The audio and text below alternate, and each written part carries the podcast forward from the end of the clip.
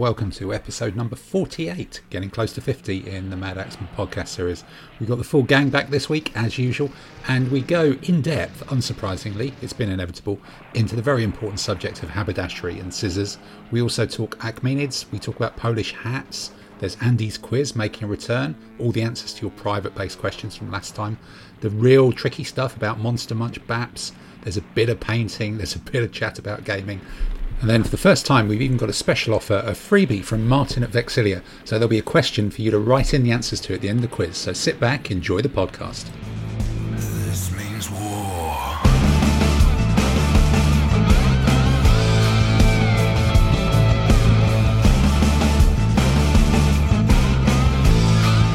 This means war. Well, we're back yet again. I think this is episode 48, our second mini lockdown run. Um, we've got the full set yet again here. Um, I can see, I can see Aussie, Aussie Simon, you're here with some red wine. Good day. Good day. We've got Peter, Peter the Badger with the backdrop of London. No, the waving thing isn't very good. Hello. The waving thing doesn't work. Right. Okay. No, Tamsin is still in go 2000 wave, AD. volume wave. Tamsin's still in 2000 AD. Yes, I am. beaming in from the future. Andy um, is either drinking a urine sample or has got some scotch. What is it? hard to tell the difference, but I think it's meant to be Scotch. You think it's meant to be scotch? Um, Adam is still ready to, Smells um, like to do his That's Adam a- and that's a Andy special with a pint. Is that bass? Is that your traditional traditional bass? is indeed. Pot of bass, all good. Lord, lockdown bass. And Dave, please say the word heifer, heifer, heffersteiner to us, or It's in surprise us. I'm going to reach for it in a minute. You're going to reach for it. And I'm, I'm i bought this in on- Kent, by the way. The thing called Scrimshanker IPA, Hopdaemon Brewery. I don't know if that's any good, but if anyone knows anything about it. So it's not it's not a scotch then. It's um, No, that isn't. I'm not drinking that now. I'm just. Oh, right, you're I'm not drinking that now. No, I'm doing a Quantic Session IPA from the Wild Beer Company. Um, Yeah, maybe.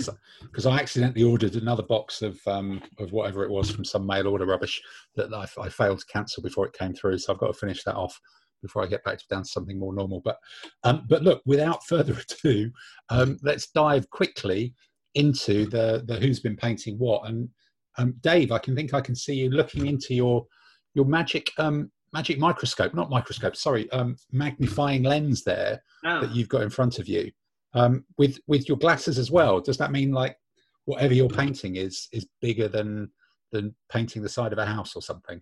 No, it's, it's just uh, what's necessary for picking out 50 millimeter. Right. okay. So what what have you got? The, what have you been painting in the last week? Um, It's I'm, I'm being boring. I'm filling in the gaps, just filling up the lead pile. So um, I'm still painting uh, Franks.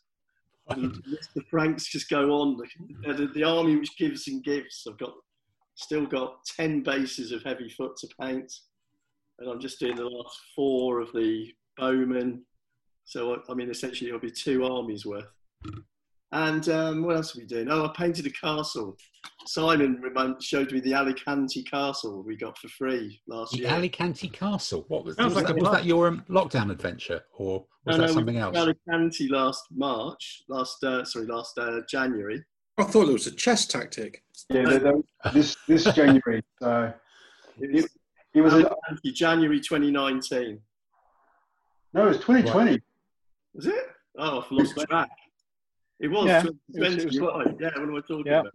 Yeah, so it was, it was it was the ominous start of the year where, uh, as we were flying out to Alicante, um, some of our flights got delayed because there was a fire at the airport, and then there was um, some wind.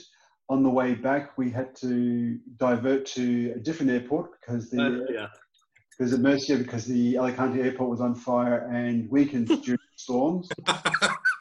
Um, the airport was on fire. yeah, Yeah. Yeah, Australia was on- yeah, Australia Cloud. was on- And the the other Dave uh, thought he was going to not be able to fly out for another two weeks, but we managed to get him on our flight, didn't we? Yep. It was kind All of a portent for this year, really, wasn't it? yeah, it started But off we- bad and just went down from there. Well, everybody tried to leave you behind in Spain for a long time, but unfortunately it failed, and you're still here.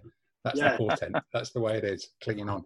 So uh, when you're when you're saying that you're um you're finishing up the lead pile, are you painting through what's in the lead pile, or are you looking at gaps in the armies that you've got to paint up you know the obscure unit that you're actually never going to use? Is it is it lead driven or is it list driven? It's lead driven. So you've got far too much then, basically. Have you have you gone over over numbers in in any of those, or are you pretending that you're going to play 300 points? It's more like um, what I tend to do is um, put together an army, know what I want from it from the basics, paint that, and then um, so like you. So I've got Bisley filing cabinets, Yeah. Which are the drawers which fit perfectly for 15 millimeter. So I tend to put an army in that, and I get a basic army, and then I morph it. So um, a couple of years ago, I did Xyston Indians and did sort of like six elephants, the bowman, the swordsman, and then now I'm at just adding the medium spearman, the odds and sods and things like that. So I've got I've got a busy drawer beside myself right now, beside my painting table. I've got one drawer which is full of Xyston odds and ends, one Right. drawer which is full of the War and Empire, Franks, Byzantines, and other bits and pieces. A load of generals. Um, and there's another drawer which is sort of odds and sods of Essex and things like that. So I just sort of reach through there and look at what's interesting. But at the moment, it's um, I've got a Bisley drawer. Hang on, I'll show you. Look, here you go. There's a Bisley drawer. I got it. It's, oh, oh, no, I was going to say it's empty, but it's um it's not quite in the light full yet. of- That's full of uh, francs. And as I say, that's going to turn into two, but I'm going to I'm going to sell one. I think. right. So, so you were saying you actually start with a core list, and then you build that, and then you actually start bolting stuff on.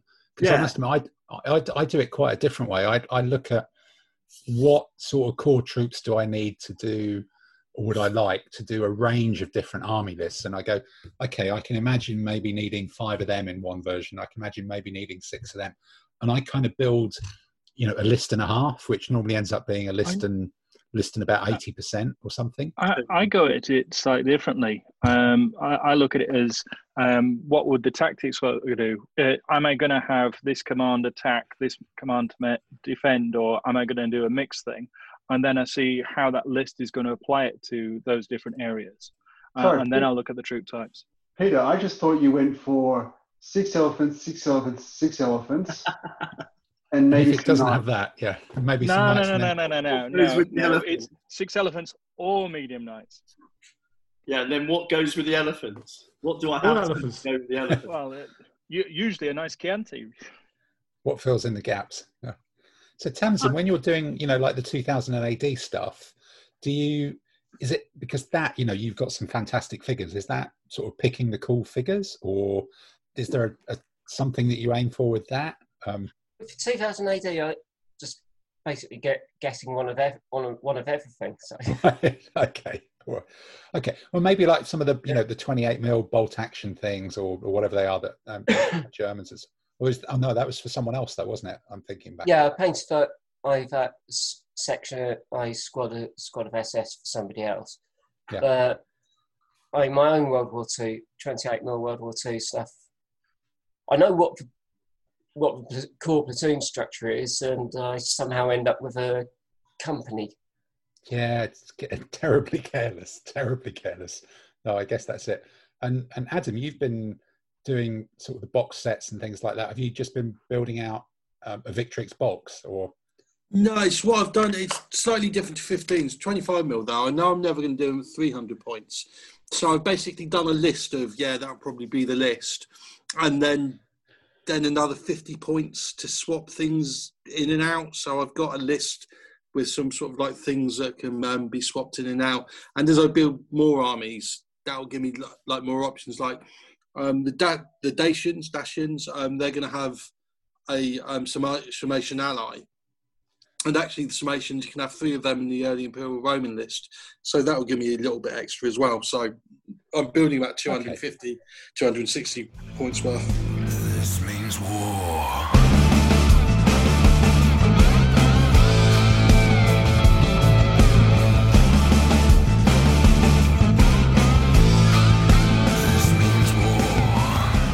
Um, Andy, what about you? Do you? How do you build stuff, or is it? Um, Well, I is it normally, I. I, I would, but what I did with the Vikings and also with my Seleucids was um, looked at the lists and I sort of uh, decide, well, this I think what my army list will be. Then you put it on the table. and You think, actually, I need some other bits for it, or I want to configure it slightly differently. So at the moment, I've decided I'm going to get a few more heavy uh, infantry for the Vikings. So I'll probably have to order some of those. And um, I've got some camels for the uh, Seleucids, which I need to paint up at some point. Uh, just gives me the option of doing that. Um, and playing on Tabletop Simulator, um, I had a bit of fun. I'll tell you about it a bit later on. Doing um, early Achaemenid Persians, and I'm toying with the idea of my next major project of maybe buying a early Achaemenid Persian army if I can get some nice figures. Instinctively, Yeah, I'd go War and Empire, but I, I, I had a glance at them some time ago and didn't really like the poses. I didn't think they were that nice. I think uh, I don't know if um, how many of you are on Facebook, but this week I think um, or in the best last couple of weeks, Dave from Museum has been putting out some pictures of 3D those digital renders of their new Z range or Z range, depending on Yeah. on how transatlantic you want to be of of early Achaemenids, and and it's kind of an interesting process. He he puts them out there, and then people make suggestions, and then because it's a 3D model, he just kind of changes it and and throws out some other ideas quite quickly. It's it's not. I suppose it's much quicker than having to sculpt a master and and do things like that. And I think you know the the Essex ones. I've got some Essex ones. I think Dave, you've got Zeist and Andy. You were saying you've looked at the War and Empire, but but I think I've got some of their cavalry and they're they're a bit meh. Um, Uh, but I've got War and Empire. Have you got the infantry and the cavalry, or Yeah, for early Ahmed. Yeah, yeah? that's okay. Xyston have only done the well. They, I mean, Xyston are very slow with their sculpting, so that Hmm. they've got later Achaemenids they've done, but their, their early Achaemenids they're just in the process. So so far, I've got Spar. I mean, they've done the sort of infantry and commanders, but they've not done any of the cavalry. So I've done the Immortals and the Sparabara, and they're really really nice. Oh, those are Xyston, aren't they? Yeah, I've, I've, I've put They're them. quite, they're quite big, aren't they? Those figures. I, I, They are. They're, but they're beautifully sculpted and really good. yeah. They really take um, a bit of a wash really well. They've got really well defined armor. Um, I've I've got f- four bases of the War and Empire cavalry, and then uh, you know I think I've got five bases of the the Xyston ones, and they're just uh, the War and Empire ones are kind of tiny, but Yeah. but just they're nowhere near the Xyston. The Xyston have got amazing detail on the armor, but but then again, you know, the infantry I've got a very old um, bog standard Essex behind a wall of Pavises with sort of two poses, and uh, you know, I've I've never quite been happy with them. So seeing these museum ones, it's kind of just looking forwards to. Yeah, it's kind of what am I going to buy in the museum sale in January? Really? Yeah. and and I'm not sure I want to buy. I mean, make up a complete Indian army. I'm still not sure about that. Whether I, I really want one of those, but Oh, yeah, regrading some of the um, yeah, maybe, but but regrading some of the um, the Xyston, um, regrading some of some of my old Essex um, infantry might be really kind of cute um, as a way to do it and, and upgrade my Achaemenid Persians, or I could just kind of double them up because my biblical armies have got a different type of basing to my classical era armies. So I could have the um, the guys on both of them, but yeah, it's tricky. Um, I, I'm not quite sure, but I can see there being a lot of um, Persians. There's also been, is it both Wargames Atlantic and um, Yeah. Victrix have both brought them out in 28 mil recently? Yeah, That's there's been a lot of movement on the 28 mil stuff. There's, I think, three different manufacturers who've done the plastics for 28 mil uh, Achmeds. Whether I don't know, Right. where, can't remember whether they're early or late, but um, there's uh, there was a whole rash of them that came out. I must admit, I've I managed. You know, they must have come out because I have. I do remember thinking, should I buy some of these sprues and try and kit bash them for my my generic Arab army that I've still got um, being painted at the moment, and, and add a few more bases of infantry to that. But but yeah, so so maybe Achaemenids will be will be the new rock and roll in in 28s and and in 15s towards the back end of this year when um, when there's another actual range out there as well. Could be an interesting. is, one. I, Need I haven't war found a list that works yet, though. Dave Allen's used it a lot, and he uses the um, Cyrus version with the two war wagons. And Oh, you can get the, and the scythed chariots and the um, you know camels as well. it's a. Did he, did he have any luck with it though? Um, he's done all right with it. Yeah. It's- It's not a world Yeah. beating army, but it's, it's quite good fun because it's got lots of silly. As you say, it's got uh, war wagons. All the side- funky stuff, yeah. Yeah, I've talked to Dave Allen a couple of times because we've played against each other with the army, and he brings a lot of the, the cute troop types because he's had them since you know DBM or seventh edition era, and so just the ability to bring some of these funky toys on the table and going, oh look, it's pretty. It hasn't seen day of light in twenty years. Whoosh. And then you run over it Yeah, with an elephant. cool. Yeah, I think I think I used it. Um, the one of the first competitions, ADLG competitions, we did overseas in in the Tank Museum in Saumur. I think Yeah. me and Dave, that was the one me and you went down to on um, yeah, on yeah. Brexit vote day, wasn't it? Um, which was all a bit surreal. But um, but I took it down to that, and I think having having used it then, I still think it does still need that Greek ally with the spearman just to give it a bit of solidity in the middle. But I- but I've also seen it used with an almost an all cavalry version, and that's really really effective. It just gets a really big wide army. I think Richard Ainsley used that in um, when I when I went over to Ireland. Um, Julian Julian Lopez used to use it, didn't he? And he had this Yeah. crazy You- massive army of nonsense with everything in it. Didn't he Which have it, suppose at, what it uh, in be. Belgium? Yeah, didn't he had it in Belgium? Didn't he? It's like He did, yeah. thirty uh, units. Yeah, Dave, Dave, Dave Allen's army is quite fun. I mean, he's got. You can have a couple of. You can have some mediocre hoplites. Dave puts those in. They're quite useful. This means war.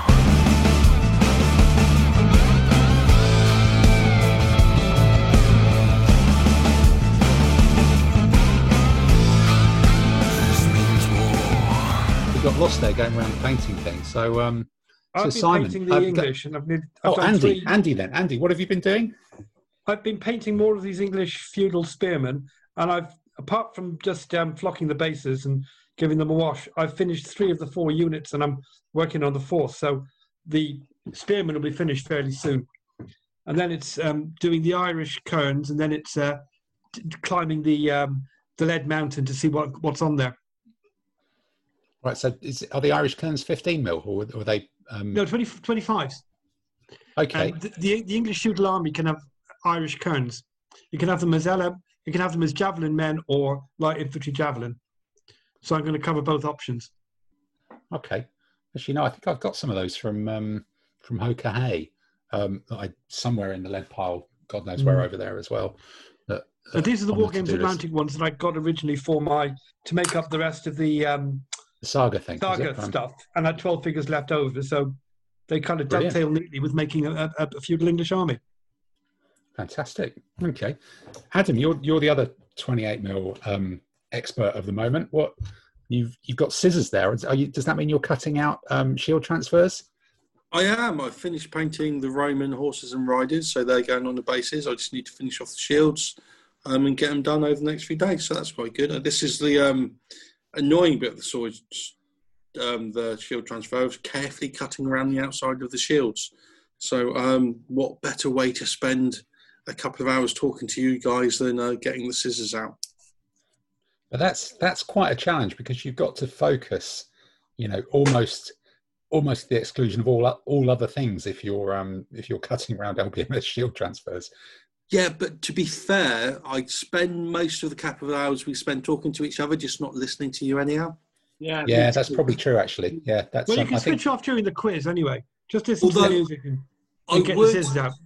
I would just put out a shout out for um, a bit of um, it's ha- hardly modelling advice, but the scissors I'm using, I bought these a long time ago in the haberdasheries. I went and got a very very posh pair of um, haberdashers cotton cutting. They they were quite expensive, but they were super sharp and really sort of like precise. And if you're doing any precise scissor work, getting the right pair of scissors to do it, I fully recommend. It's it's a tool that um, yeah, it's worth spending a little bit of money on rather than the sort of like big old loose things you get from your kitchen drawer.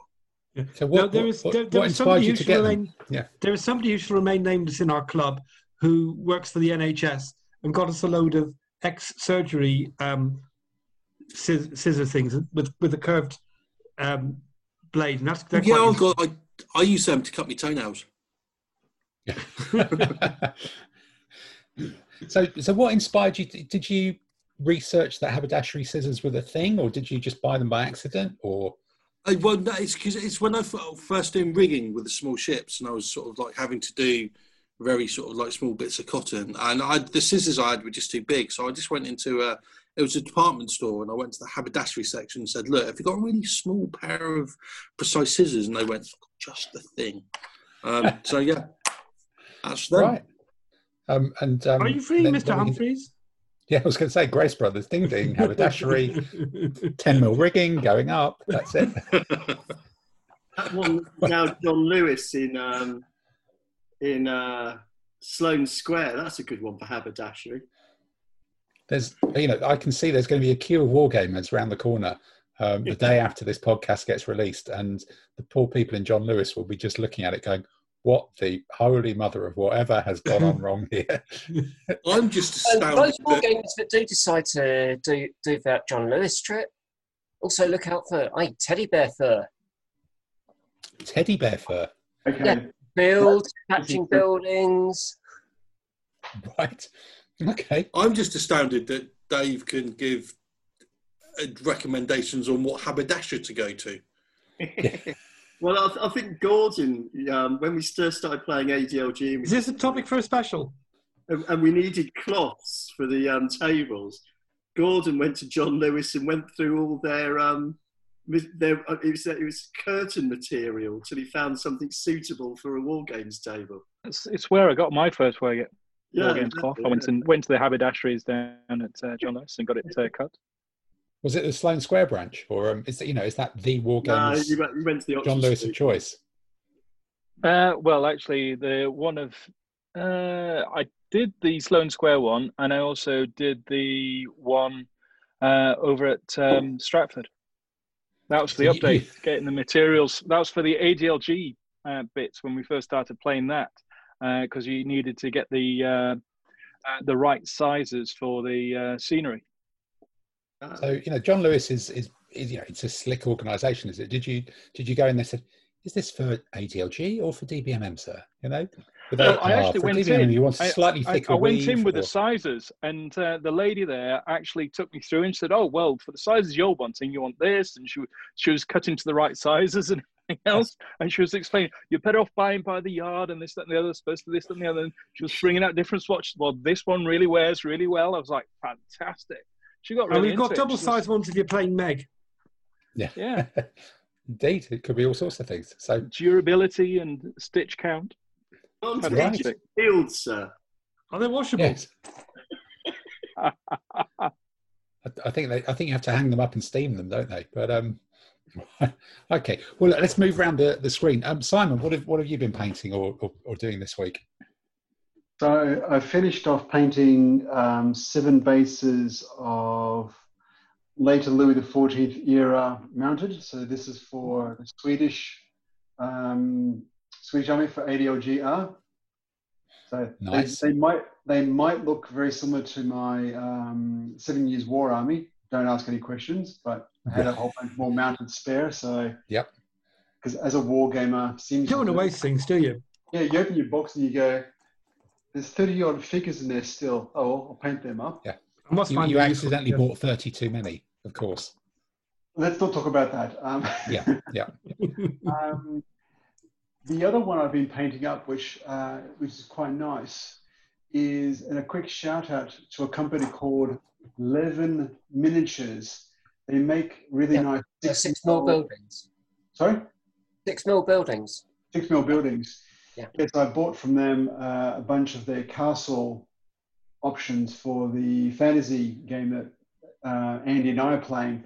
So I've painted up quite a big um, castle main gate, a portcullis, the main castle, just to make like a stone fortress and stuff like that. Because you know, if you're gonna play a dwarf army, you need a big ass fortress. Um, they paint up really, paint up really nice. I think yeah, I think I remember seeing them at a show in um, might have been in Wolverhampton or something once. They they do kind of a lot of sort of turn of the century industrial buildings or something, today as well? Or am I, am I getting that confused with and someone? American Civil War era. Wow. Oh, have, okay. I do a lot of stuff. Yeah. They also have a lot of six mil modern stuff, which uh, for those of us who like to play six mil modern tanks and explosions, There's you know nuclear reactors, gas reactors, industrial stuff to blow up in. So all good fun. Yeah, no, I, I think um, that, that getting that six mil stuff on the table at some point once once I clear my table, that that is a game that I can imagine playing solo at some point. So no, God, Yeah. they're actually just looking at them on screen. They're kind of reasonable, aren't they? Three three twenty five, three seventy five for for some quite big warehouse buildings and Yeah, things. That's And um, That's they're quite nice resin, so you can just go do a, a base coat, dry brush, and a bit of a, a wash inside them, and that works They- quite nicely. And they're hollow inside, they don't weigh too much.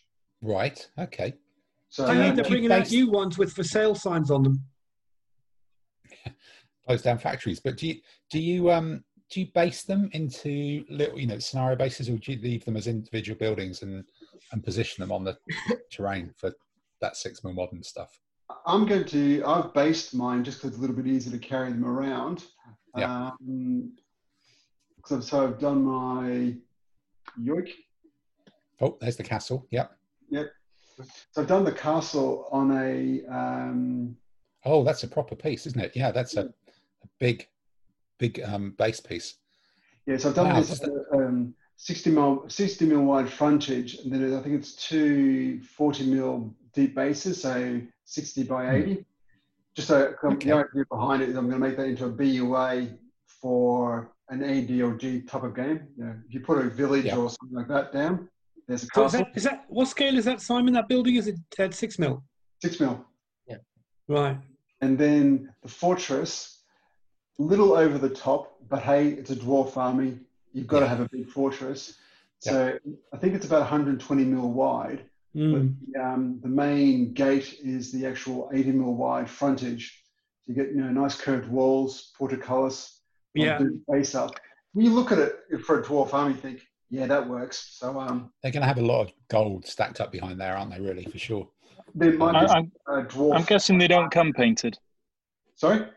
I'm guessing they don't come painted. No, they come just as um, um, grey three red. Pass. fifty. So a quick uh, wash in the with some soapy water, get the resin muck off them. A couple of uh, base coat. So these were done like a, a grey with a lighter grey, painted a couple other colours, bit of black. Jobs are good, and so I Mm. think they'll look quite nice on the table. No, that's very tidy, very tidy. So it's been it's been catching up on some cavalry and then doing some some micro scale terrain for slightly bigger um, fantasy battles. Then for you this Yeah, week, and just for something for fun, something completely different. Yeah, something is the thing. Okay, um, Tamsin, what about you? What's been your what's been the the pre moving home painting? Are you trying to clear away a load of stuff so that you've got you've got clear decks for potentially Um, potentially shifting house, or are you just like sod it, let's carry on? Um, the machinery never stops. yeah, I've- I've got a few things in the wing paint. So like this week finished Ro- Romans, start of an army for ADLG, and covers pretty much everything I need for Infamy Infamy. That's a really, really good job on um, on the Lancashire Games figures. They look really good on mass, don't they? Yeah, Yeah, I like the mixed up groups you showed at the start, where you've um, made it a bit more interesting. Where we've broken up. Are they the officer teams or the what were they? The one before? Start that one. oh, What's that? that's, The officer. officers. that's command, command stands for ADLG. Are they all Made them commanders look from good. Lancashire Games as well? Yeah. Wow. Okay, that's Look a lot of variety. Um, normally they're a bit monopose, aren't they? But there's obviously a lot of different Well, commander figures it- in there. well, when you look at them, I added the differences mostly by, by partly by painting, but also by what other figures I put on the base. So some have got auxiliary infantry, couple, one Yeah. base has got legions. No, that's tidy. That's They um, look, that's they a look very really good. yeah, that's a very solid thing. And the um, the working group um, of Yeah, sort of I, slave that, that's the only base that's purely for infamy infamy because one of the scenarios you need Roman engineers. Oh, right. okay. And are they are they Lancashire or is that somebody else? No, Um, they're I think they're Baueda.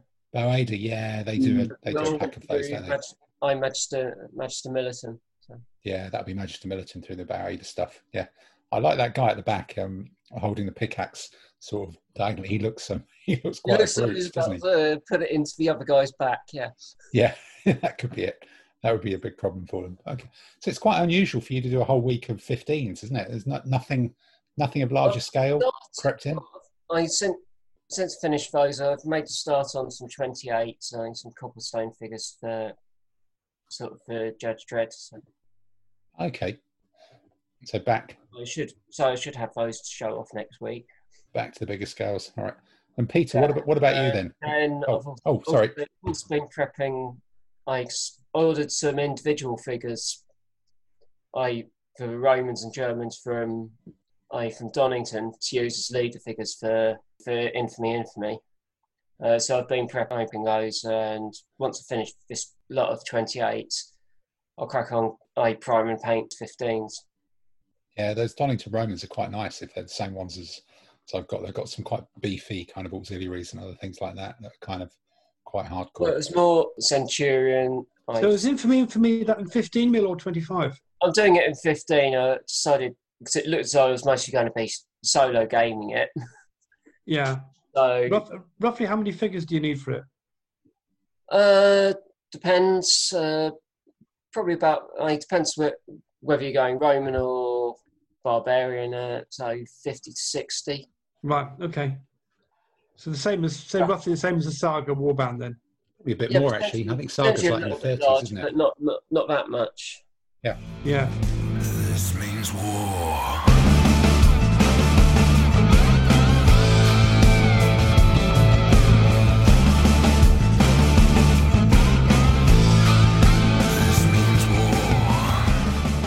Right, Peter, what, what have you been doing this week? What's been is it something painted white?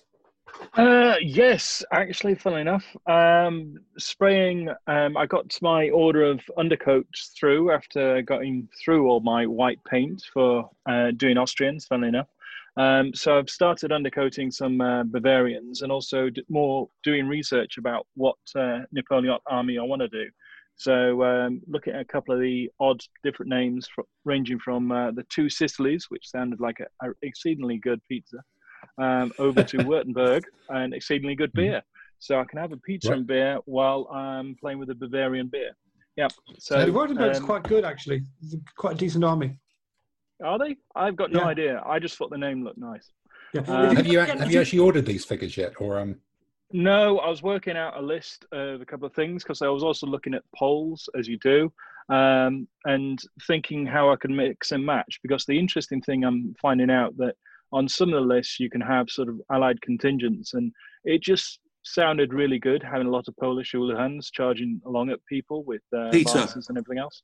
If you want to do a French army with all the different colourful allies, concentrate on doing the 1812 because um, build up an 1812 um, list.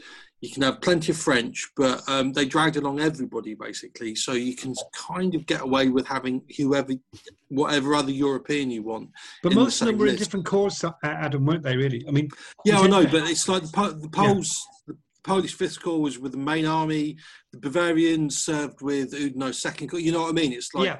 Well, the Is Bavarians this one where they dragged them all bit, into yeah. Russia and got them killed? yeah, that's the one. Yeah. Right. Yeah, look, I, I can tell you all about that, Peter, if you want. I've um, I've got a whole series of um, of recordings that you can listen to to educate yourself. If you're That's funny that, yeah. Yeah. But no, If you get a well, that's the suggestion, Adam. If you can find a book called He uses the word Eagles to educate Glory, in the broadest sense. yeah, Yeah. Peter. If you In get the hold of a book called sense, With Eagles to Glory, written by a guy called Peter Gill, that's got all about Napoleon's allies in 1809. That's quite a good book. It's not Eagles about Space Glory. 1999, no. That's a Huh? different thing. Eagles to glory. June. No, June, With Eagles June's to- out next year now. Um, so, uh, French Army 1812. Great. I've ordered a Württemberg division for my 1809 from AB. Oh, You've that's ordered a whole division. Well, How, how many figures in a division? No, no. So in um, Bataille Empire in BE, it's going to be Four, four regiments, probably. There's no it's three three units of line, one lot of light infantry. Yeah, like I said, four Um, units. Yeah. Adam, you weren't you weren't joking. Uh, the list French in Russia 1812 goes over two pages, and there's Yeah, even an it- Imperial Guard Corps. It's mix and match. If you want cavalry, it's like I've because that's what I did. So it's, I did the fourth cavalry corps. So that's like one divi- division of Polish Uhlans and the division of Ne- Saxon and Westphalian Crushers. It's I um, can even yeah. have ice cream. You can take the Neapolitans, you can take Italians, even the Austrians, although they didn't fight with the French, were on the French side in 1812. Well, they So- did. It's, it's not on the list though. It's not. They getting fought. They, they fought with the Saxons a battle called Gorodeczno against the Russians. No, you know, other I'm, I'm sorry. I, I am the expert here on Napoleonic Wars, and I'm pretty sure that the Austrians never fought successfully either for it themselves or for anybody else, from what I can remember from um, from my extensive learnings. So, Oh, cause, cause of the army in 1812. There's French, French, Württemberg, Italians, Polish, Bavarians, Saxons, Westphalians, Prussians, Bavarians, Poles. That's And, um, That is crazy. are we getting into supercalifragilisticexpialidocious yet? Is that um, kind of feels like it. Kind of feels Yeah. like I'm buying more figures. Yeah, it Lead. Mountain, So- here we come. I can even have Neapolitan Guard sailors. Woo! oh, so so just go back, Dave. Um, you you got away with that by saying you bought a core, um, but what what in Or a division. The division. how many a divi- you bought a division just on the sly. So in AB terms, how many figures and how many thousands of pounds is that?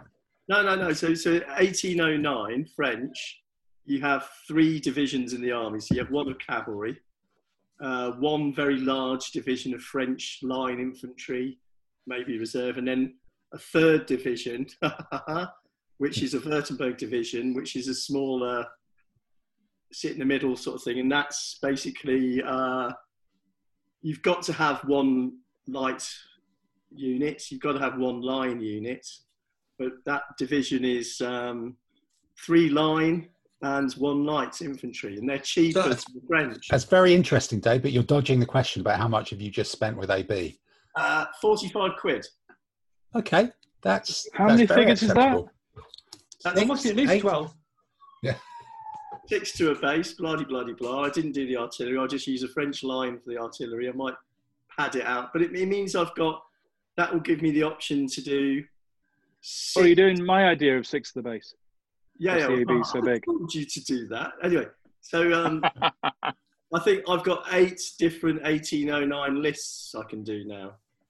So it's basically I'm just going through that list and looking at all the different options. Do I use dragoons? Do I use cuirassiers? Anyway, we're going to have this conversation at the time. Yeah, we'll have that conversation another time. Fine. All right. Okay. Um, and I think from my point of view, it's really just been a, a question of that irritating last bit of finishing a large number of figures where you just keep going back and back and back and spotting little bits and having to touch up one so I've got these 60 odd Arab cavalry that you know one day this week I did all the well not and not every horse but but a face blaze on you know a third of the horses and doing the white socks on them.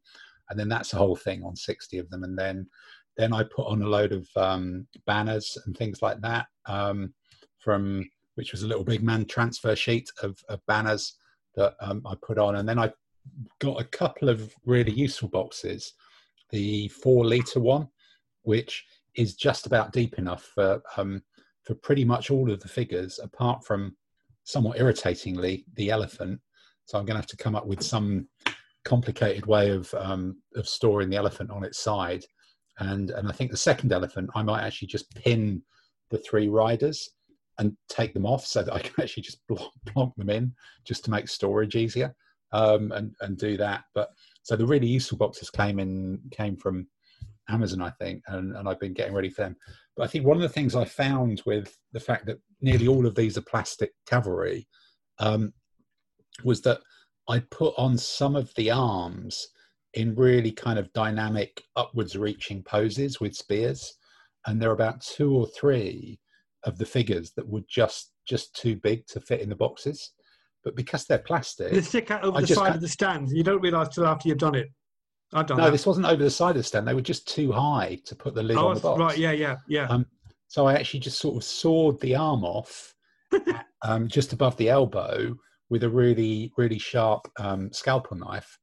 And then, you know, using Airfix glue because it welds them together, I glued the arm back on with the hand at a slightly different angle so that the um, so that the spear wasn't actually above the top of the base anymore. So it's like, oh, so I, I can just kind of fix that really, um, which is kind of weird. So they've now all got all of the cavalry have got based, and today I did the the um, put the sand on it, did the wood stain, did the dry brushing of the base, and and put the initial bit of um, grass flock on. So I've got the grass tufts to do, but after that's done, I I will be just as the weather turns and becomes really wet and damp for about three days, I'm just going to be at the stage at which I need to take them outside and do the um, the Testors Dullcote um, spray to kind of really you know take all the shine off the figures. So so they're going to sit there for about another three or four days until the weather turns again, and um, and then the cavalry will be done. And my my approach that I used with the Hungarians from from the 15 mil of going, I don't like doing horses, so I will just do them all first. I'll have I'll have done that with a 28 mil army as well. So um, so then I'll be more than halfway there and, and be able to crack on with the infantry after that. What's your plan? Your plan for sort of storing them in the really useful figure boxes. What's your plan for sort of transporting, going to games and Um, stuff? I think my theory is that if I'm playing a 28 mil competition or a game, I will be going by car. Um, so I will just take them in the 28 mil boxes Okay. because in two So- of these boxes, they're also because they're plastic, and I've used Magna base over the full footprint of the 60 by 60 base. You know, you've got very light figures mostly in that are completely Magna based down. So certainly, I think the cavalry you could pretty much turn the whole thing upside down. It wouldn't wouldn't be a problem. So I don't think carrying them from the car to where they're going is going So to be what does the overly Magna base stick onto then? it sticks onto the MDF base, and then in the um, the really useful Ew. box, Ew, I put a floor of um, ferrous sheet, which is basically magnet. Oh, right, you know, I was going to say isn't. it's Because I've magnet gone with something similar, magnetic. but rather than really useful box, I've gone really old school and I've got just got some old box files, Mhm. um, and I'm putting that in because the box files are just that bit deeper, yeah. um, so they're they're kind of handy, and um, they're also they were also free. The Yeah, no, no, only I've- thing I've- I've else got- I do is put um, a cloth or something over them, a light cloth, like one of those glasses cleaning cloth type things, because it just stops them moving around if they get knocked as they're moving Yeah. moving around a bit. No, that's not a bad idea, actually. Yeah, I've got Although I've got loads of bubble wraps, which I use. Oh yeah, you could put bubble wrap over it as well, but but I've got box files, but I've I'm not sure whether I've started doing these really useful boxes because they're better or just because they feel like a more high tech solution. Um, and I'm a wargamer. yeah. and I'm just attack, attract, attack, you know, attracted to kind of clever solutions for things that are actually not actually quite as good. So the the good use of the really useful boxes compared to some of the other storage ones, because you've got that nice lid, they fit together and they stack. So You can stack them well, yeah. you get that They natural interlock a bit. logo Lego type of effect. So when you put them into a boot of a car, they don't slide around. Where box files slide. Yeah, okay. suppose- yeah, true. Actually, yeah, that is a good point. Thank you. There is a reason. I've not just bought them because they were like cool and I couldn't be bothered to do any more box files. Um, so yeah, that that's been um, that's been my painting. Um, I think that's been everybody's painting. This means war.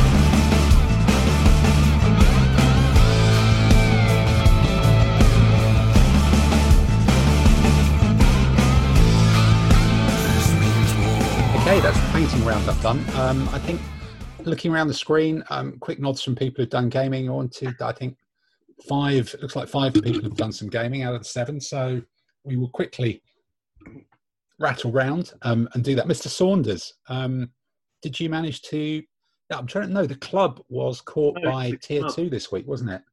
Yeah, we've closed the club, which is a real disappointment because that was keeping me sane um, at the moment because I was going Should, in. oh, should we have a vote on that? Um, I'm going to say, how can we tell? That's a, it's a relative possibility, you see. Uh, I'm going to say which tents we're using, Dave.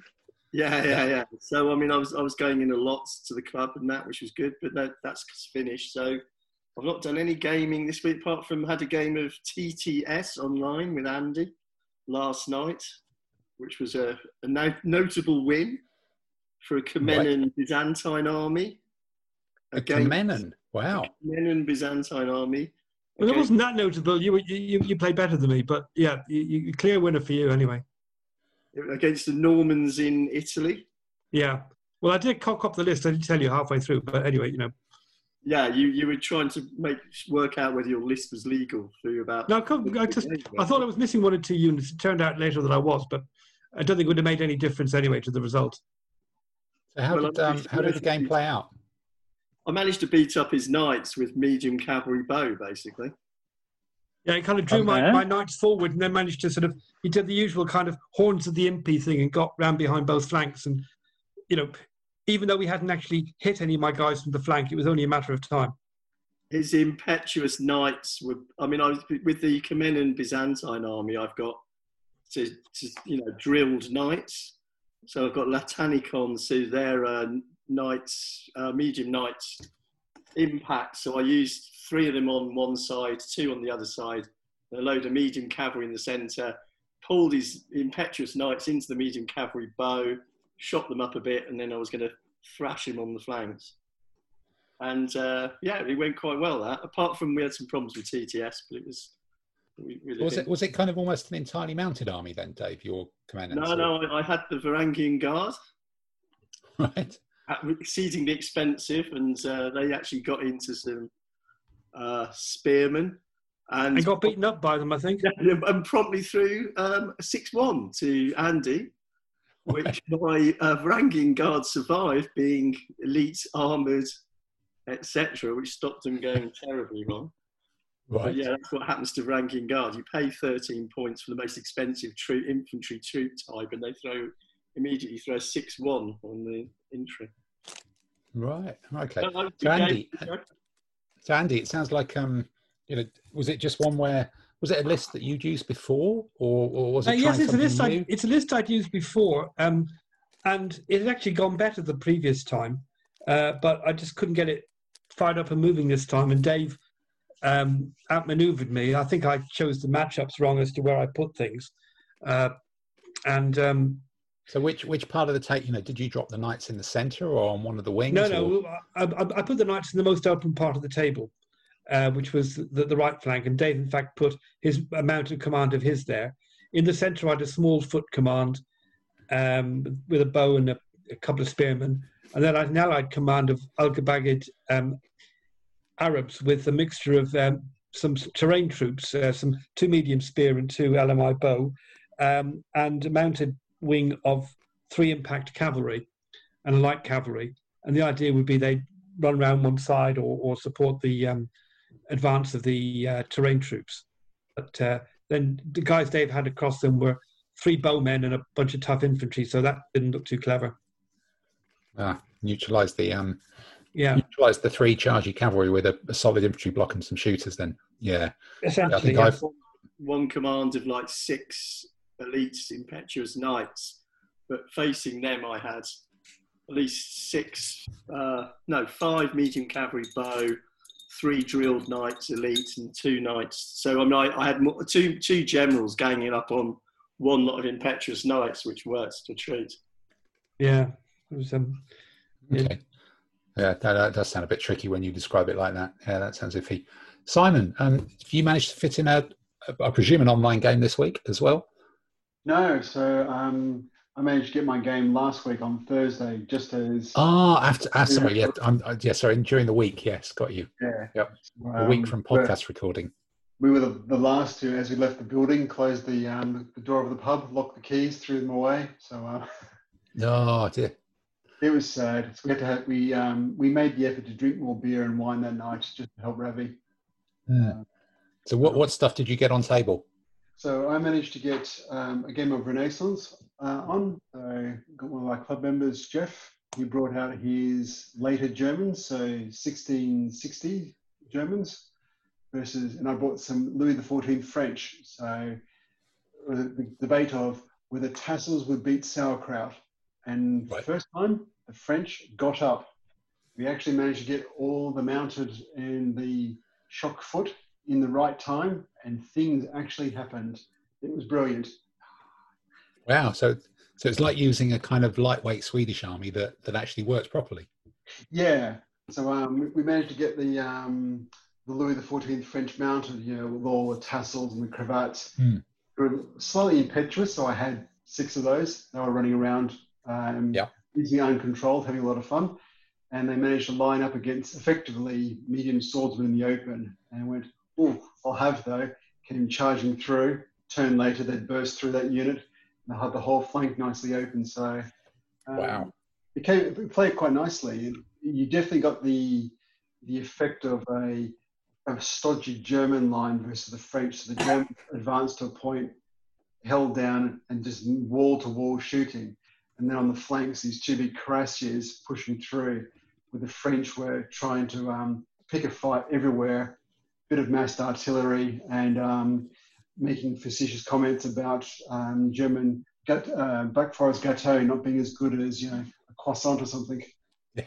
So what what what did Jeff make of the rules then? Because you know he's um he's sometimes a skeptic about some of these things, and I imagine beating him didn't really help. But um, Well, it was one of those games where we've all had an ADLG game where it shifted in the last last turn and a half. So as we came into the final turn, it was looking like Jeff was about to beat me because he, he started to mangle my flanks, and then I finally managed to get a proper charge in and then burst through. Um, I think he was vaguely ambivalent towards it. You know, you definitely got that's, the that's a result. That's good. That's, That's that's high praise indeed. To be honest, that's one of the most accurate descriptions I've ever heard of Jeff ever. definitely got the feel of a good game. Yeah, you got the feel of what a Fogar game of um, later Germans versus Louis XIV French. You know, artillery, lots of shooting, shock mounted, and a bit of uh, scary foot. Well, our games went quite well, I thought. Um, because we played two games with it and uh, we both won one game. So, you know, it's not a question of being overbalanced either way. But I thought the games went well. I mean, we, we got through the game in about two hours and um, had a result and plenty of excitement along the way. So yeah, so it's been it's quite good. There's a few questions that have come out of it, make you think a few tweaks here and there need to be done. Um, but otherwise, it was thoroughly enjoyable and got to drink wine and say goodbye to the club for a few more months. oh yeah, till it Yeah. opens. Yeah. I had a game. I had a game last week with against Dave Ray where I was facing a Greek army of 34 units. Wow. Was that was that a lot of skirmishes or or just a lot of rubbish hoplites? No, that was that was illegal because uh, Army Builder had not worked out a lot of the points. He should have had Right. about 27, but he ended up with 34 because for some reason the Army Builder thing didn't add on the points when he kept putting hoplites in. Right. Okay, well, that's a good trick if you can do it, isn't it? Definitely. That's that's one of the um you know the great things in Sun Tzu's Art of War. Um, Yeah. you know, try to jimmy the army builder so you end up with greater numbers of forces than your opponent. I, I think I remember that It didn't work. very well. It must have, it didn't work. Oh right, okay. That's No, because this is when I was using early Persians, and we just sort of stood in the field and, and, and used his uh, hoplites for target practice, and uh, that went quite well. yeah, that's not going to work particularly well standing in a field. So, so Adam, have you um, have you fitted in a game against um someone down in down in your Yeah, still I in had one game last week. zone uh, one or zone played- three? I can't remember which it is. Um, tier one. We're, we're just like we're not really caring about this whole thing at all. Actually, No, wow. Um, so yeah, I had a game of uh, ADLG down in Toyman. Played Huns against Palmyrans. Um, I played the Huns. A stunning victory, but it's actually taught. It actually taught me something about the Palmyrans. Do you remember? I think it was Burton last year. Doubles. We played someone that had 300 points worth of Palmyrans, and we lost. Yeah, I think I do. I think Wasn't it's that that like? Dave, wasn't it? Yeah. Wasn't that me and Richard? Oh yeah, yeah, you beat, right. yeah, you beat me as well. Beat- You beat Ian and me, yeah. Wow, that's, That- that's we won the competition. But Yeah. yeah, um, yeah, we got we got beaten by 300 points worth, and I was thinking, oh, that's that's quite an effective. I, I like that. I like how that um, got put together. But I learned with Palmyrans. I think it, they're one of those armies that are really good at 300, but a bit of pants at 200 because they just don't have quite enough of their stuff to um, do what they do. So it's like Palmyran. I think is a yeah. It's one of those very point dependent armies. They get better the bigger they are. At 200 points, there's just, yeah, I could just swamp it. I don't. There's Rick- not enough, and the Huns can get Richard around the won- space. Richard won warfare with 200 points of um, Palmyrans. Oh, maybe it was just my opponent that was crap I then. played him in the final game and he, did, he out deployed me and beat me. He, he, he, all he needed to do was defend, which was a bit annoying. But No, because he, he had sort of like, he had the Romans, the impact swordsmen, but not enough. He had the cataphracts, but not enough. Um, so yeah, it's like he, he didn't. Maybe he should have just concentrated on one thing or other, but he tried to sort of like do a balanced army, like just just um, didn't really work. So yeah, victory's always nice. Did, did you get a very open field to use the Huns? Um, I- Yeah, but I did my um, I did my version of the Huns where I have the um, six impetuous foot Germans and the sort of like the four sort of like thing. So it's my Hun. Yeah. Yeah, I suppose I should have said my Huns. Um, they're, they're not your classic steppe army. They've sort of like they've got a wodge of heavy foot. They've got a wodge of sort of like German impetuous cavalry, um, and the light horse and the cav are more a supporting force rather than the, the Right. leading force. Um, which I, it's actually quite a fun army to use, to be perfectly honest. What, what about the um, what what about the important stuff about the um, the two pound fifty drink all you can t- you know drink tea? Did did you manage to get around that and the mask thing or Well, yeah, well, it's not. I mean, I always, I always do that when I go there, just to give them a bit of money, because um, I do find it hard to drink three cups of tea in a couple of hours. So, but I always force myself. Because if you only drink two, because you can buy a cup of tea for a pound, so if you only Hmm. get two, you're sort of like lost out. So I always force the third one down, and I always end up needing Yeah. quite a lot of wee. But it's also like it's also a two pound fifty tax for not having to wear a mask. Yeah. Because it's like when you're upstairs, you've got to wear a mask. But if you're drinking tea, you can go, aha, I am drinking tea. Yeah. Therefore, I Yeah. need to take my mask down, which is one of the reasons why I wear it like this, because it's quite sort of like, yeah? hey, look, see, it's it's me. Oh. See, you, El Bandito. It- whoa, see, And it's, Well, whoa. if Dick Chapman hadn't liked tea, they'd never have caught him. Yeah. Well, I suppose if you're drinking the tea, that's cheaper than paying three pound fifty to go grouse shooting at the same time as the game as well. Is that what it Or- costs to am go I get- grouse shooting? Am I getting lockdowns confused somewhere? It's like because that was a thing at one point, wasn't it? Okay. Well, look, I, I also had a game. Well, I I posted a game online. I think the game me and Dave played um, last week. Um, I I edited all the video and posted that up online um, this week as well. So so I've I've published a game rather than played one. Then I actually did another tabletop simulator game as well um, online against um, Paul Georgian from over the states who who's a kind of Byzantine expert um, in.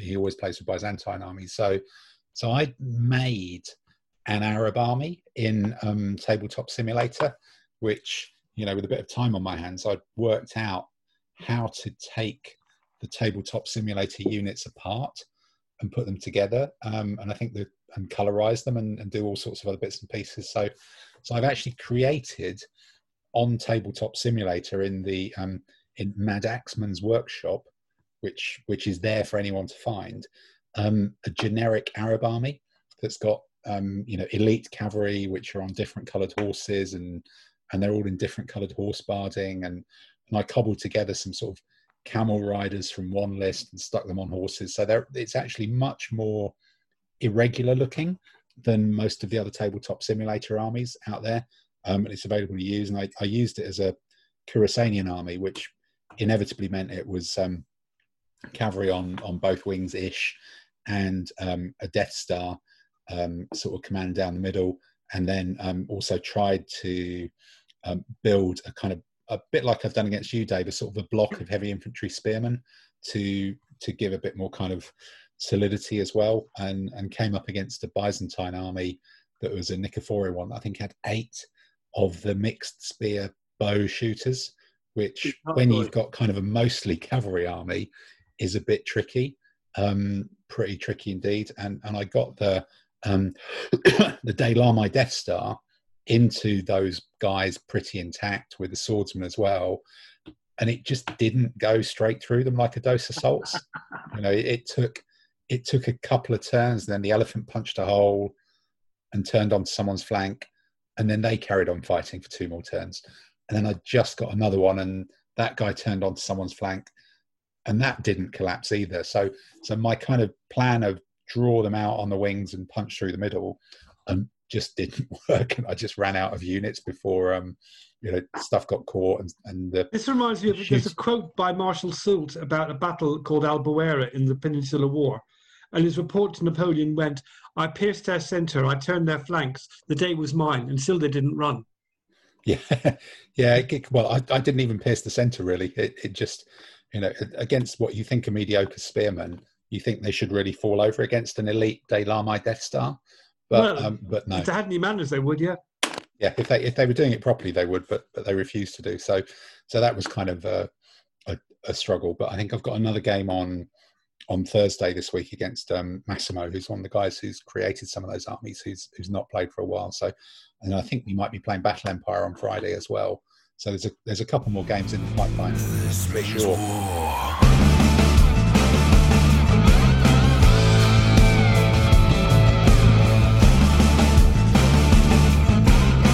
This means war. Having done painting, having done playing, we are at the French. What French disco do you wish you were at instead of being locked down somewhere in the UK? Stage of the weekend, or possibly stage of the podcast. les entendre Question, comment les voir Question, le trou est sans fond Question, la légende le dit Question, elle dit aussi Question, c'est une maladie Question say incroyable, really incroyable. Um, but you know, without further ado, because I think you know we're all really keen to get onto the quiz questions because the sooner the quiz questions, the sooner we hear the music again. Really, um, much as we love the quiz questions. So Andy, um, hit us with um, I guess last week's answers to start with. Well, well, the questions last week you might remember were all about impressive pirate privates, and Impressive I said pirates. I know, pri- no, privates, not pirates. And I said the following three people who became army generals started their military careers as private soldiers, and who were they? Number one, the person who died at the age of 80, having been wounded 33 times during his military career. Three of those wounds were received at the Battle of Wagram in 1809, where he led an unauthorized attack which was instrumental in winning the battle. After the battle, Napoleon said he deserved to be shot for disobeying orders and then made him a marshal. Oudinot. That's right, Marshal Oudinot. Question two. This man was chief of the Imperial General Staff of the British Army in the First World War and once removed a general from his command on the Western Front with the words, Oris your for Rome. Oh dear.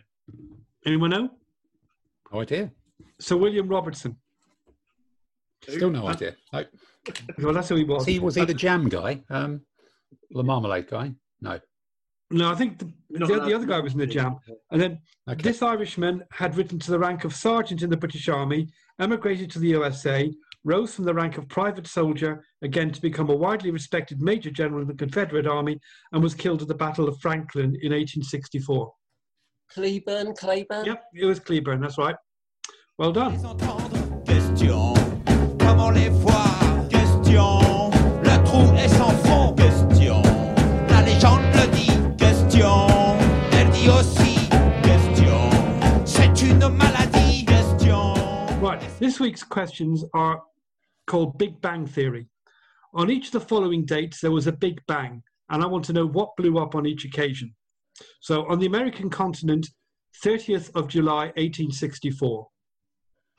The second one is in Belgium, You've 7th of June, 1917. We've 1917. been there. We've been there. Yes, that's true. You're right. That's exactly what I was thinking. We've been there, Adam. Rock and roll. Okay. And the third one is Sorry, what was the second? I wasn't What was the second one? What was the second? We were just having a private conversation there, Andy. Yeah, the second one was, Sorry about that. um, 7th of June 1917, somewhere in Belgium, something blew up.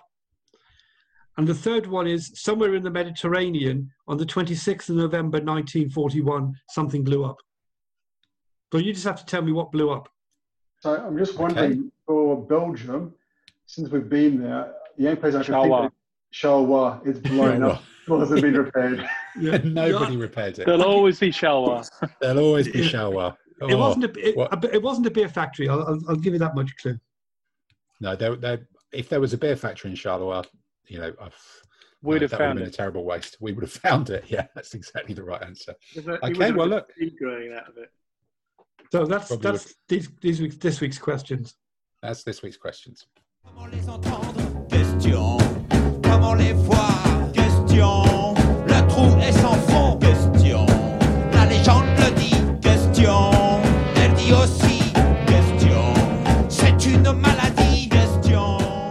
Okay, then. Well, look, we're we're kind of we've done the quiz, we've done the painting, we've done the gaming. Um, we've just got a couple more bits to to do before we round up on another um, sub an hour and a half, which is is remarkable for us sort of podcast this week.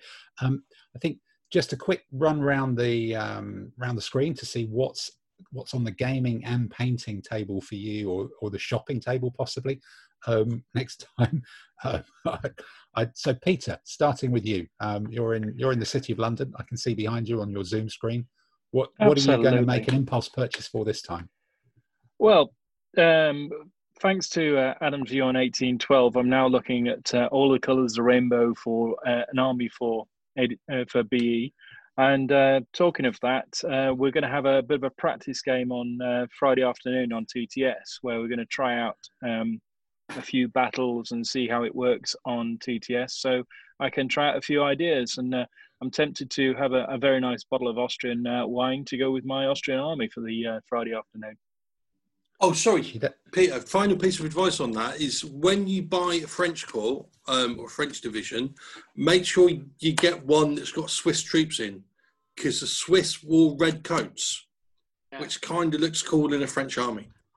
Red coats in the French army. It's getting better all the time. I was looking forward to. Uh, I've got the ice cream Neapolitans. I've got the Württembergs. I've got uh, the Bavarians. Uh, I've got um, even a few uh, Uhlans uh, Poles charging in. So it's getting even better with some uh, red-shirted uh, Swiss going in as well, just to wind up everybody. Perfect. And the Neuchâtel regiment wore yellow. Okay, Fantastic. There's the total opposite to my spray 'em all white Austrians. Then Yeah, but uh, Peter, I might actually have to buy another tin. um, which unit will you, will you paint bright gold? Yeah. Uh, most uh, the Eagles. and then recover and try. They didn't recover have they didn't have rock bands in the Napoleonic armies.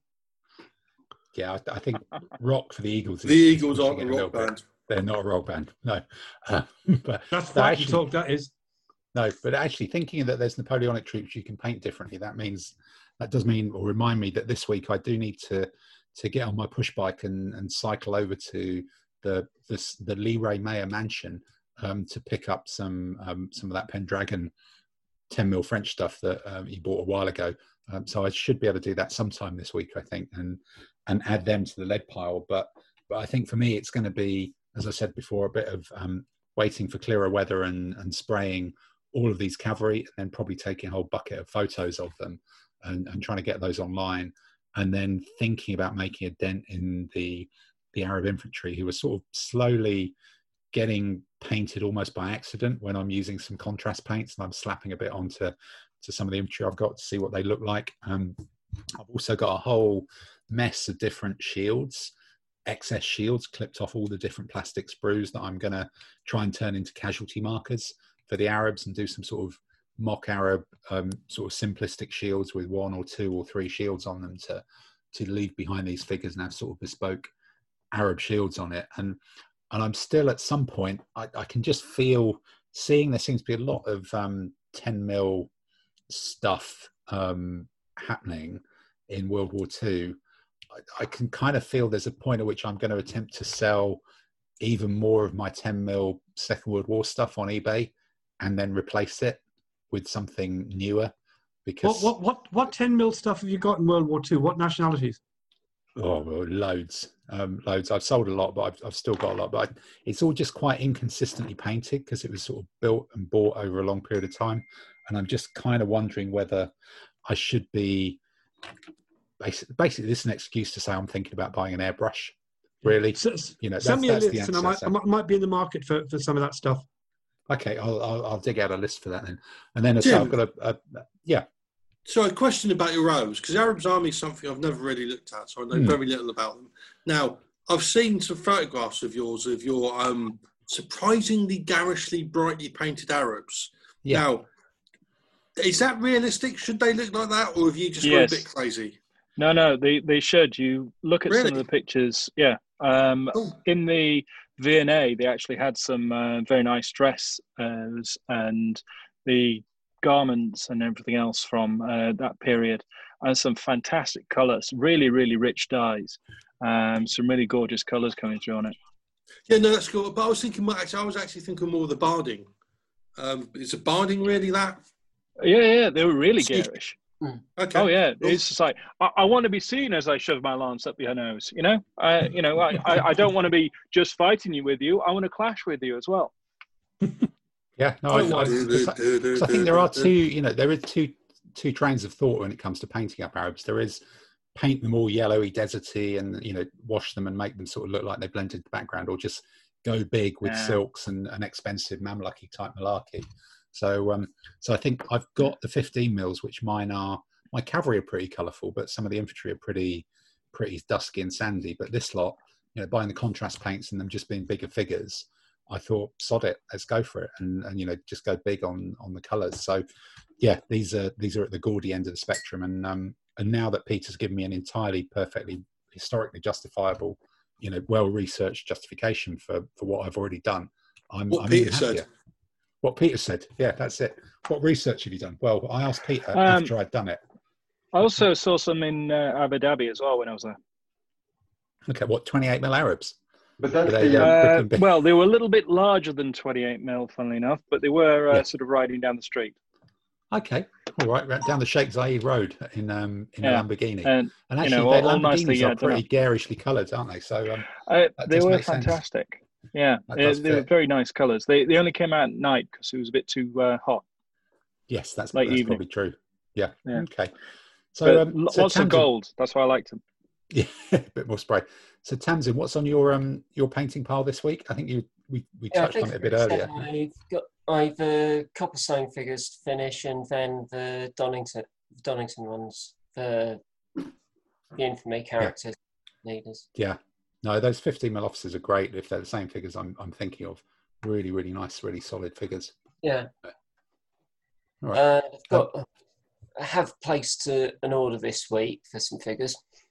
Well done. Well done for admitting it. You know, that's the first Yeah, step in, um, games. in not I curing the edition. some more Judge Dredd figures, and also some Polish Polish airborne for my sort of World War Two Paris collection. So are the are the Polish different figures to the, the British But Paras, or are different they hats, don't they? Berets. Different head, helmets. Berets. different? So I just need, just wanted a few few with the the Polish beret because it was different formats for British beret and Is it, is it a different colour, yeah, or is it yeah, just a How different, different style? can a beret colour? be? extras to make up a Yeah. platoon will be the standard British I mean, in helmets. But how different can a beret be? Because didn't British Paras have berets as well? Uh, they they Yeah, were very different they because were they had worn. sort of flopped. Wow. Okay. Well, well Yeah. maybe maybe we should do a whole Colour separate. how they were worn. So yeah, We should do a whole separate episode on um, on berets, great berets of the Second World War. Mm. That could be um, that could be kind of niche, couldn't it? No, no. There's a lot of people probably shaking done their it, heads. hasn't, hasn't they? Yeah, Osprey's probably done it as well.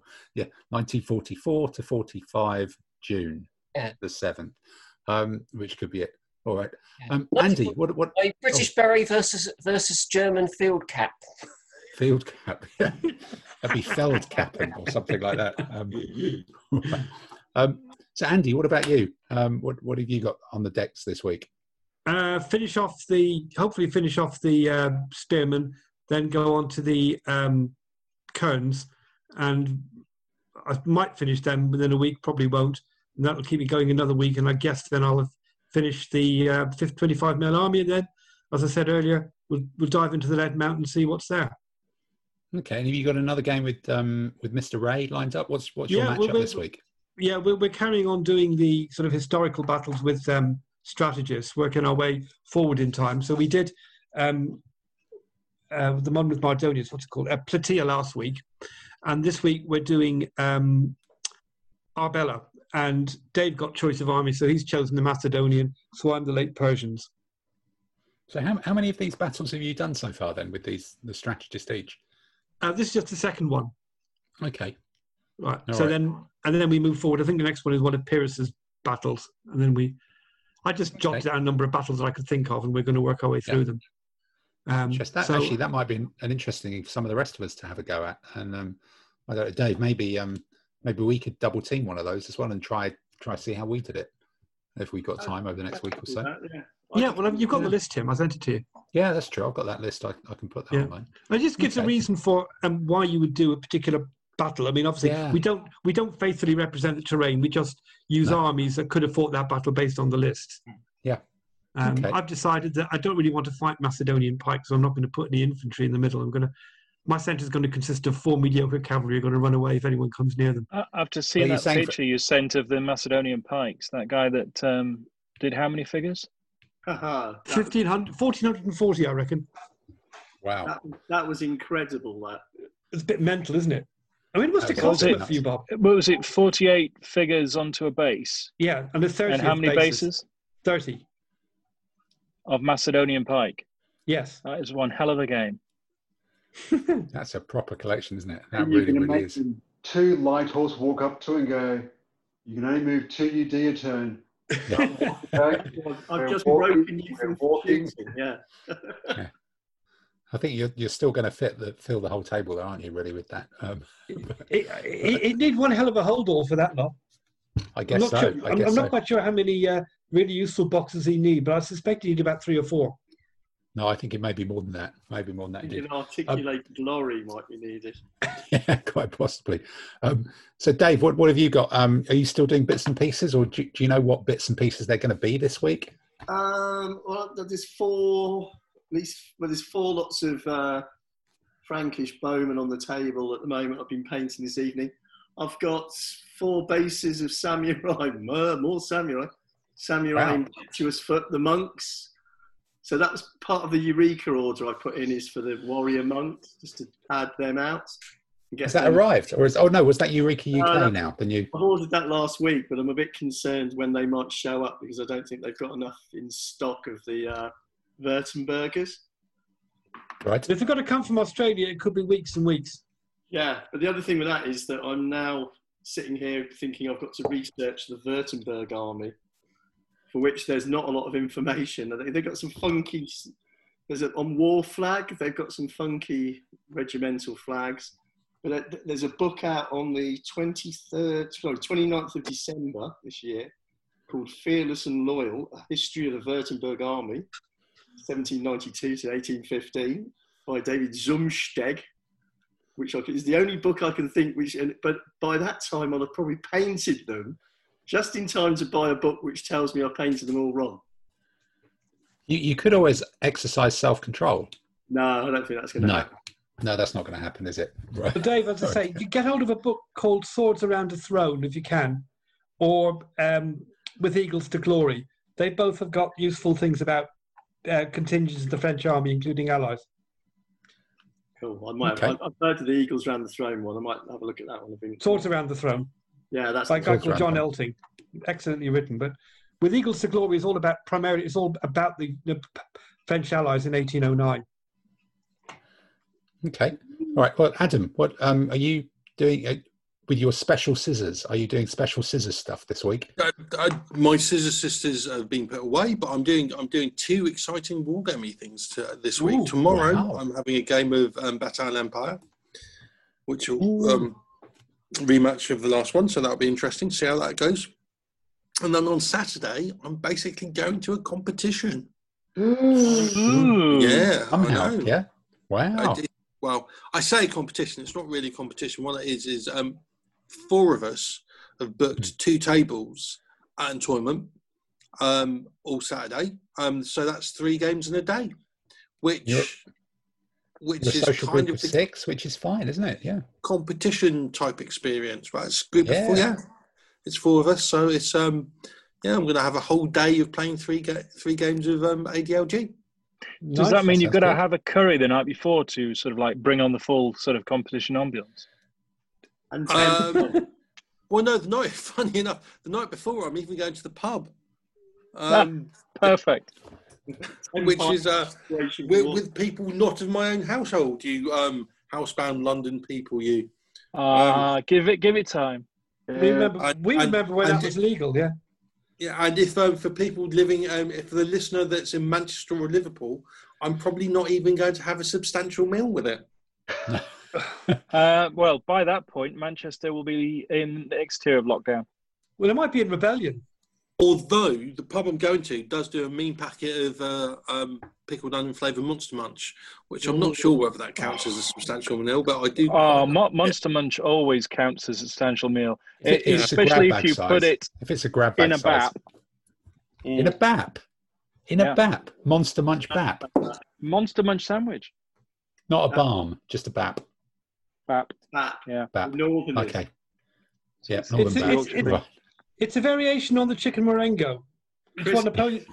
If he didn't have the chicken, that's what Napoleon would have had for dinner that night. Yeah, Um, Napoleon's most of favourite um, crisp, crisp flavour. Right. Okay. Yeah. By the way, Simon. did you see the guy from the, the guy who runs um, uh, the war the, the Reading War, war Games Club sent an email out. They're having a, Yeah. a, a one day competition in November. I don't know how they're going to do it. Well, I think you only get ten Yeah. people, so I imagine they've probably got all their places taken by now. Well, we can't go because we're from zone two, so um, it's it's somewhat moot to us, isn't it? Really, you Is, can't. is, actually- Reading not in zone, is Reading not in zone two? not No. in zone two, it's still in zone um, Ah. lowest or whatever it is. Right. okay. So kind of complicated. All right. yeah. So Simon, what about you? What's on your schedule for next week? So I discovered in a box some more Renaissance figures. Oh dear. So um, Oh dear, careless, careless. You, you've What, not was just got enough? Renaissance figures for an army. You've got enough Renaissance Same figures to populate Germany. on Monday. On Monday. Simon, was this a box that the postman brought to your door and rung the doorbell and said, "Here's that box that you ordered"? Not yet. They're coming. Um, no, this is one of those random boxes that you, you um, as you're rummaging through, you go, what's in this box? Oh, look, a hundred more Renaissance figures. So, what unit could you possibly be missing from a Renaissance army that you don't already have? Well, it's a question of do I paint the 1636 German infantry or do I paint the 1637 with the extra tassels and the uh, epaulettes? It's a big question to debate. I just I just spray them all, um, spray them all and wash them. Get them on a You- basis. you mean that'll be you mean good. they're not gold? I think you're making. I think you're under the mistaken impression that we give a toss. um, I'm debating whether to um, to make a couple of very large tercios properly fully stacked out, so as many infantry as I can get into a base, or um, I might open the, my extra box of 20 mil plastic um, Chinese cavalry because not that I don't have enough cavalry, but since Tim's gone for I'll show you cavalry, I feel I need to compete with him. So um, if and whenever we could play in 20 mil, both of us could basically bring the entire Well, table of just cavalry. You just want to horse around with them. Yeah, yeah, yeah. Don't really cavalry. get, Go Yeah. outside give yourself a slap, please. yeah. I don't want to That say was no. poor. Um, e- even by our low standards, that Peter, that was desperately poor, desperately poor. Oh, fa- Not even I you, would have thank tried you. that one. I better hoof it. Not even. Yes. Not even Simon Finney would have tried that one. I don't think. No, no, probably not. Probably not. Right, who's who's in control of the Zoom meeting? Because they need to mute Peter now. Yes, I think that could be the answer. Right. Okay. Oh. So look, I think that's gone around the um, has that gone around the full window with what's coming up this week then. So um, I think all we've got now left to do is, oh, is I'm look. going to be painting Bavarians as well. Yeah. Sent by Andy. Okay. Wait till You you get the do the blue painting and guide. white That should be with you by the weekend. Fantastic. Blue and white checks. Good. So so what we were talking about before we all came um, on air, is it on air if you're doing a podcast? On tape, on on MP3, something like that, was was looking at mixing up the format going forwards and and um, alternating between a few different sort of more special focused events. So Sorry, just The- before you go on, Tim, Go did on, you say yep. on tape, Grandad? Indeed. Are you are you trying to recreate a classic not the nine o'clock news sketch? Oh, Oh, yes. gramophone. Yeah. Woofers and tweeters. Peter, What are Like woofers and tweeters? oh, you got, You got, got them, whether you want them or not. speaking. Gramophone recording. Slimline salad dressing, I think. You want slimline salad dressing, Grandad? Back Yes. of the head. Back of the head. How many watts do you want? Uh, many- about average. Yeah. No, no, no cheating. No, Wild, cheating, I was it's all good. furious. Another one, but even funnier. Um, yes, that is another one as well. Uh, and then we'll have a vote on it, and um, and the tra- the TUC will choose coffee. Um, so en- enough of that. So for next week, um, the idea is that we will dig into a particular army, and um, which we will select at random through Simon Lee Reyes Mayer's computer machine to to talk about. You know, we'll pick an army as we've done in the past for a list, but everybody will bring an ADLG list along, um, and we'll have Then a we'll chat argue about about we'll argue about it. We'll have a chat about painting. We'll have a chat about figure selection in 15 and 25 mil. We'll try and see if, if we're lucky. It might be something where we've some of us have played competitions with or against the army, and um, we'll just kind of dive deep into a particular army. But but in that whole spirit of adventure and, and randomness, we will fire up. Um, Simon, are you there with the magic? Have you managed to um, upload random.org? Are we ready to key this in? Oh, the Here we switch go. Igor. It's Here we all ready, Gary. Here's the keyboard machine. Here's the keyboard guys. And ding, List 86. 86. What's 86? That's I know 86. What is Roman? it? It's Late a Roman Oh, late Roman. Oh, it's a proper one. Oh, fantastic. Oh, What are the with Romans. That's a goodie. Okay, we're happy with that. So, so next week then will be a late Roman special. That's that's just after the square shields, isn't it? But before the really, really roundy ones where they're a bit Oh, rubbish. I've, st- I've still got square shields. I- I'll st- I'll just use them. I'm Yeah. sure you can. I'm sure you can. Or next What week is that will the excuse Romans I can- do for us? I, I, I that's an excuse for me to get some more figures. Then, if it's not the square shield ones, you'll have Perfect. to Maybe advise we'll me about inspire which you ones. to buy some to buy some new figures. Get So more. next week will be a um, a You late paint them up Roman as special. Bavarians. They probably had some Bavarians in the late Roman army anyway.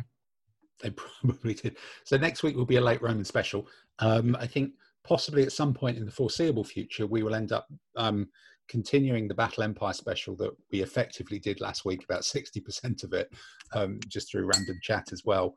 Um, there might even be an Achaemenid Persian special at some point, even though we've we started that by the sound of it. And I think in in one final um, closing closing remarks, we've also, or I've, I've actually been sent something free for the first time in 22, in fact 24 episodes of this. Someone has sent me something free, which um, clearly shows that someone is listening to this, and it's um, it's it's Martin from from Vexillia who's in the process of closing down his business. So that that does slightly undermine um, the whole commercial benefit of, of free stuff. And um, he's he's sent a set of markers for disrupted markers and general in combat for use in ADLG to um, to offer to someone who's a listener to the podcast. So I don't even get to keep the damn stuff myself, which is a bit shameful.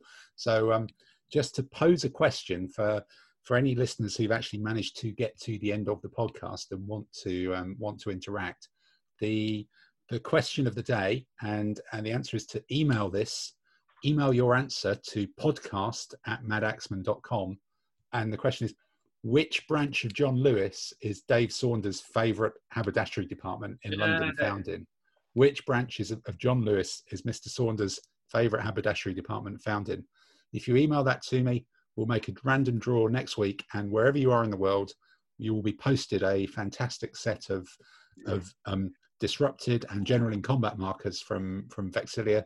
You can see them on their web store. I suspect they've got a few left that um, Martin's trying to shift, um, and he successfully will shift some next week, provided we get someone who actually answers and, and emails in.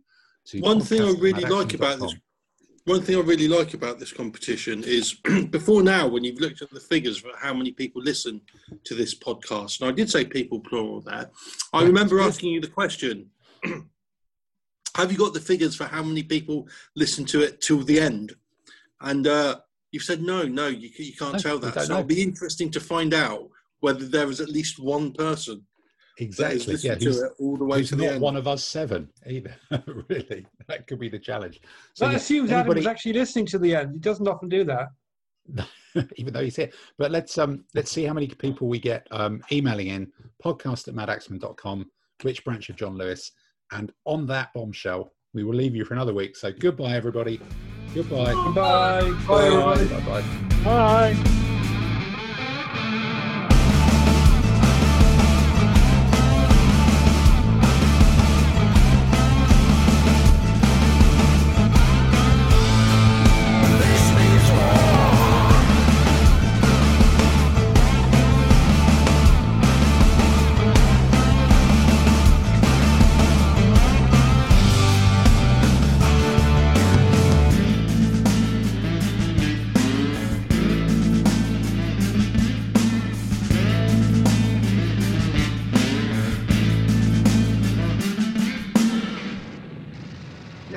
Make it a trick question, a difficult question, but you've got to use. No, we don't want to make it a difficult question. We want to make it really easy. Then we find out if anybody's listening to this bloody thing.